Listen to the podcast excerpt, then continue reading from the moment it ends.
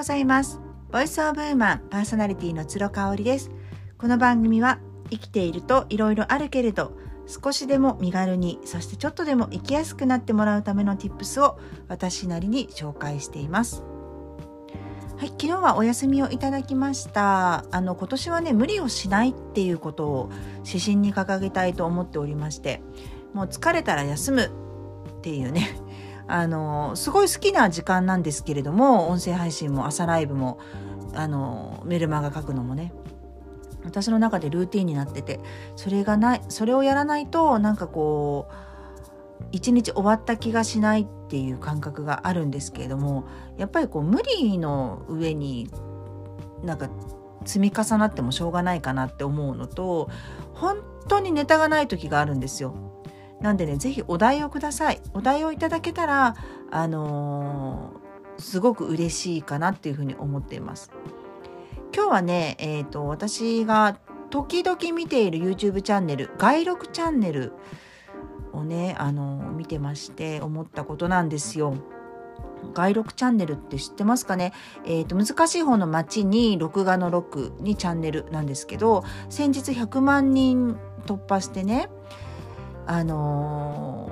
ー、大人気のチャンネルになってましてこれね本当にクオリティが高いんですよ。いわゆる「情熱大陸」の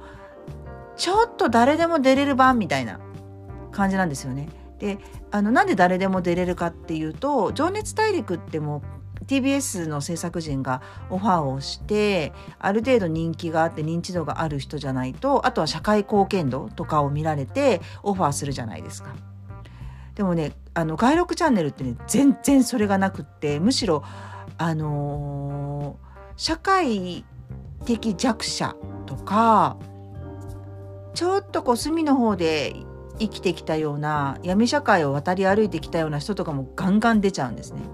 例えば芸能人とかで薬物依存になって警察のご厄介になっても芸能生活ができなくなった人とかねうん、そういう人の今とかにフォーカスしてて、あのー、いるんですよ。見たことあるかな？あのもとも私ちょっとねこの作ってらっしゃる方の詳しいプロフィールは存じ上げないんですけれどもなんかね「笑っていいとも!」の AD かプロデューサーかなんかそのぐらいまで行った方みたいででとにかくオファーがうまいえこの人が出られるんだっていう人をねアサインしてくるんですよ。例えばね吉本の千原ジュニアさんとか結構有名な人出てますよ。で今回あのあこれはねやっぱ外録チャンネルすごいなと思って話そうと思ったきっかけが中田敦彦さんをあのー、取材できてるんですね。でこう今までだったらスキャンダルにまみれてちょっと社会的にあのどうかなっていう人とかを取り上げていたりとかあとは無名なんだけれどもなんだろう本当に波乱万丈な人生を送ってきたみたいな人たちをフューチャーしている中中田敦彦さんなんだと思ってすごいびっくりして。でまだ途中までしか見てないんですけれどもあのオファーはねずっとその YouTube のその主さんからしてたみたいです。であのオンラインサロン入ったりとかしてたんですけどしててねあのあっちゃんの方も認識はしてたみたいです。あ外録の人がアプローチしてきてるなーっていうの。ただやっぱ中田あっちゃんレベルになるとですねあの先日大晦日だったかな？500万人突破するまで生配信っていうことで11時間ぐらいぶっ通しでもう声ガラガラになるまで配信してもう最後鼻水と涙でぐちゃぐちゃになって500万人突破するっていうのをやってましたけどね彼ぐらい知名度があって社会的信頼度も上がりつつある人が、まあ、ある一定度はねありますよね。そういう人がですねなんであんななんか泥臭いことするんだろうって思ったと同時にあやっぱこれをやらないとフォロワーはついてこないし自分自身も何か新しいことをやるモチベにならないんだろうなって思ったんですよね。だって別にほもう400何400万人台なんだから日本でいうとかなりトップクラスの YouTuber さんですよね。なのに500万人突破するまで生配信っていうことをするっていうそのなんかなんだろう応援したくなるようなうん。なんかもうそこまで来ると応援しなくてもいいじゃんって思っちゃう人いると思うんですよね。あの動作おすすめに上がってくるし人気なチャチャンネルだしね。私もありますよ。あのフォローしてないけれどもおすすめに上がってくるからもういいやそこでってあの好きなタイプの人だけれどもっていうのありますけれどもあのやっぱそこをねあの泥臭く数字にこだわったっていうところがやっぱ中田敦彦さんってすごいなって思ったんですよね年末に。でそのあの中田ちゃんが外録チャンネル出てたんでうわこれはすごいなって思ったんですよね。でとにかくこの外録チャンネルの主さんはあの正直ね質問力とかそんなないと思うんですよ。ええ？みたいな感じでなんかちょちょっとね挙動不審なの。あのぜひ見ていただきたいんですけど外録チャンネルって調べると YouTube すぐ出てきますけどね。ただねあのブロックを外すのがすごく上手なんだと思うこの人大丈夫かなって出る人が思っちゃうから警戒心がゼロになるんですよね。であのー、スタジオとかを借りずにとにかく街の中で歩きながらとか公園の中で座りながらとか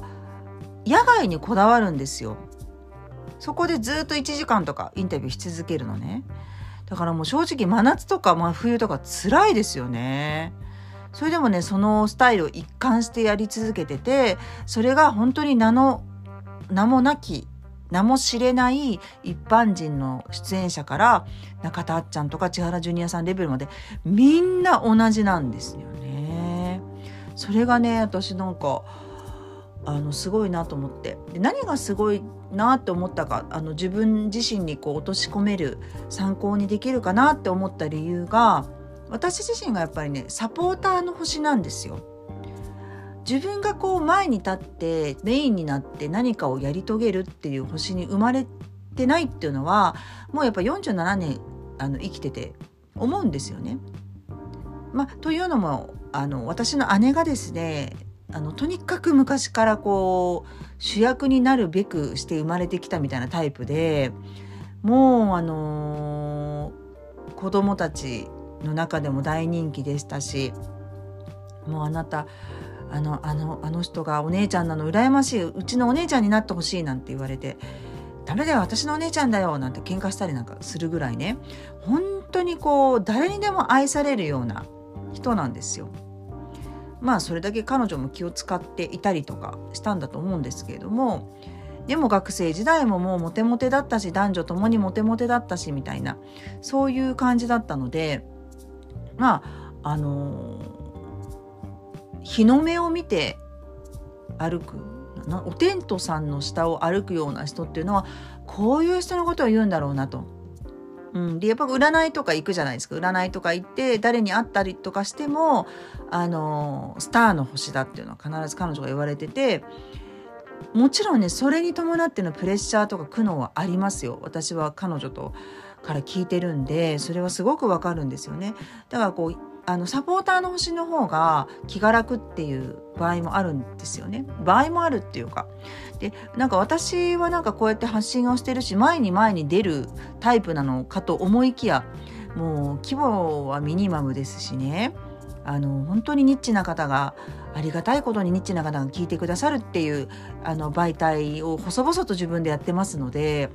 あのやっぱりこう誰かの役に立つ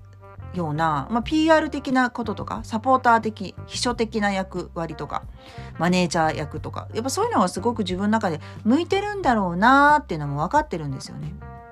でそういう時にこうなんかああいうさ対談をするってなって相手を主役にしてあげるようなコンテンツで100万人を作り上げている人がいるんだって思うと参考になりますよねめちゃめちゃ。若いと思うんだよねまだ30代だと思うんですけれども